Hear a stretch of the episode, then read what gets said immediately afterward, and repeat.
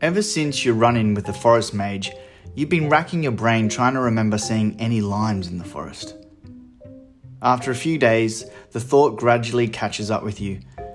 There aren't usually that many edible species in a natural growth forest system. Not many you know of with limes, anyway. In our day and age, fruits, along with nuts and timbers and fibres and edible foods and medicines, usually grown in orchards or greenhouses or in properly managed straight line farms. And often this is for logical reasons.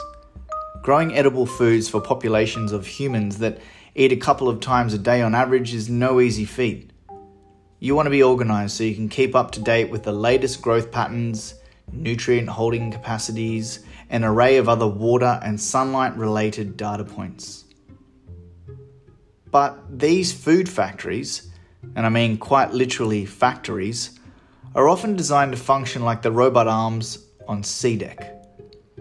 Incredible feats of engineering as they are, they rarely are running on truly regenerative software.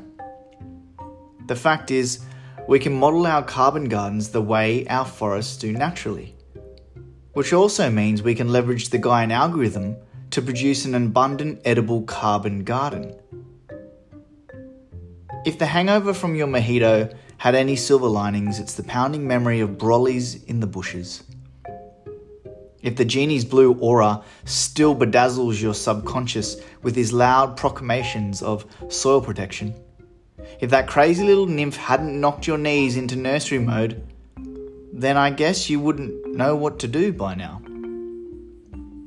But because you've been collecting observational data over many moons, you're probably beginning to realize you've got yourself a pretty valuable and practical toolkit to start your own edible carbon garden.